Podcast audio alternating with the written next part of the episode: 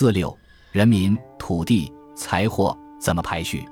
我们研究周秦以前的中国文化，最要紧的，先要把自己的思想观念时光倒流，回到上古传统文化所使用的文字上去，这样才知道古人简单的一个“货”字，是包括了现代人所说的物质资源乃至人工所生产的农工商业等产品。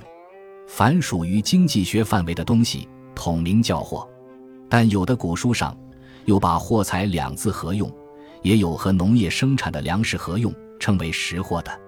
如果随便一读，便很容易使人在意识分别上混淆过去。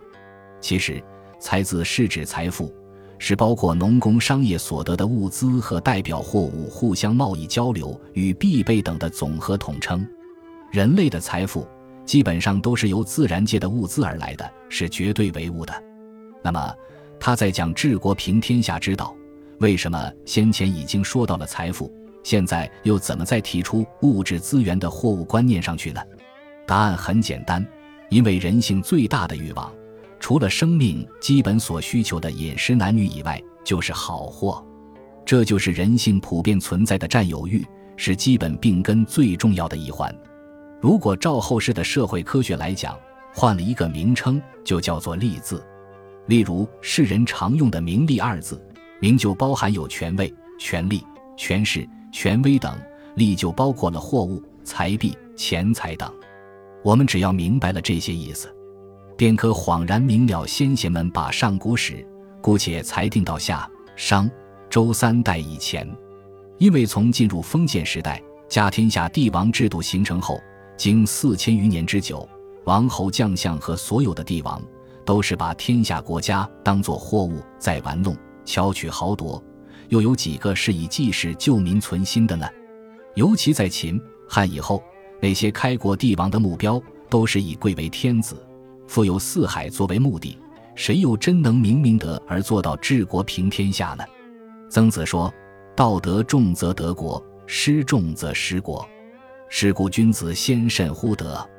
有德此有人，有仁此有土，有土此有才，有财此有用。”德者本也，财者末也。外本内末，争民失夺。是故财聚则民散，财散则民聚。是故言备而出者，易备而入；或备而入者，易备而出。这一段文章非常白话，本来不需再加讨论。但是，为了在座的几位年轻同学是从现代白话教育起步。使我又回想到我自己读这一段文字的时候，还在童年，距离现在已有半个世纪以上。当时似懂非懂，不敢多问。如果啰嗦多问，老师会说：“好好背书它，将来你就会懂。”当然，听来很闷气，不是生气，因年轻还不懂生大气呢。将来懂得，真是莫名其妙。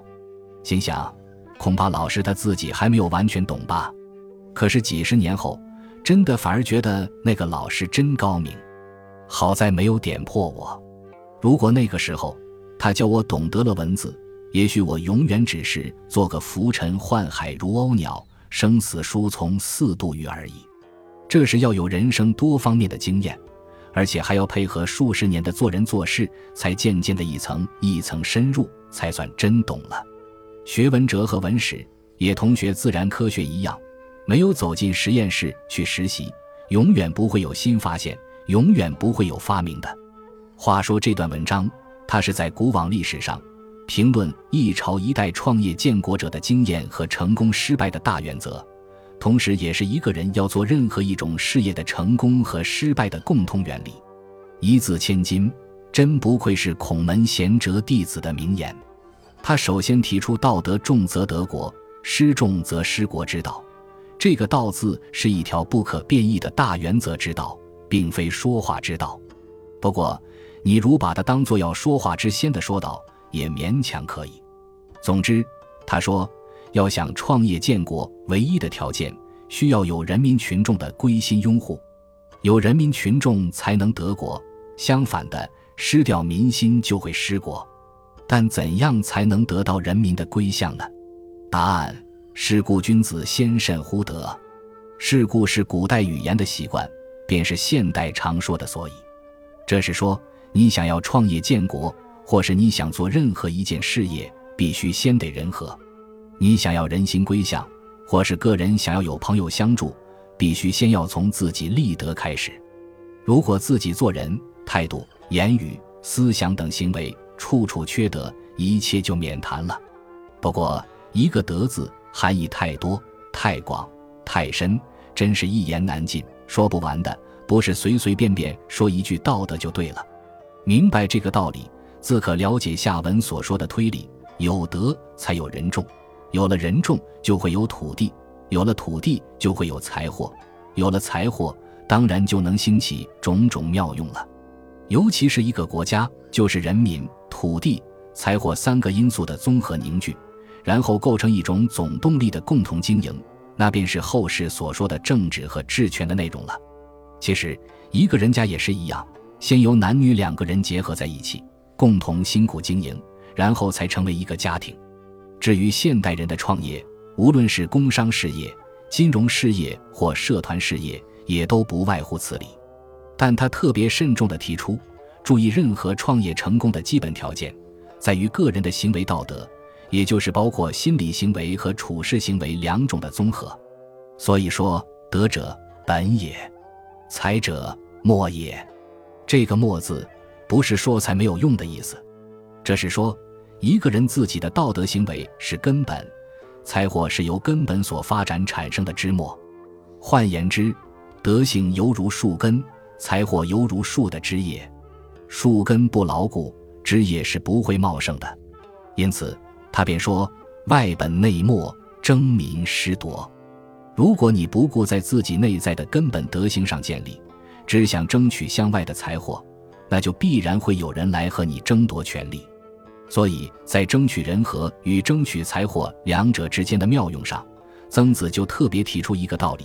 即使故财聚则民散，财散则民聚，那是万古不易的名言，也是人类生存和生活上的大原则。赚钱难，聚财难，但是用钱更难，散财更不易。能够赚钱聚财，又能够善于用钱和散财的，必然是人中豪杰，不是一般常人所能及的。至于死守财富和乱散钱财，当然是一般社会人群中常有的两种典型。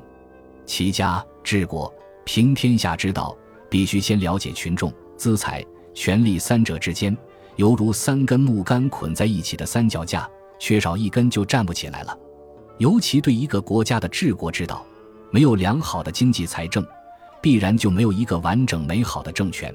那是古今中外千古不易的大原则。你只要看看每一朝每一代的兴亡史迹，最后促使衰败的，必定是先由财政。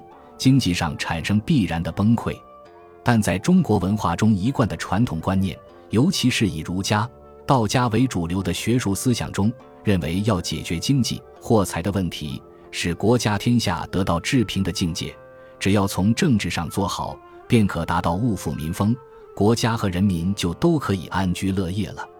选自《原本大学威严》。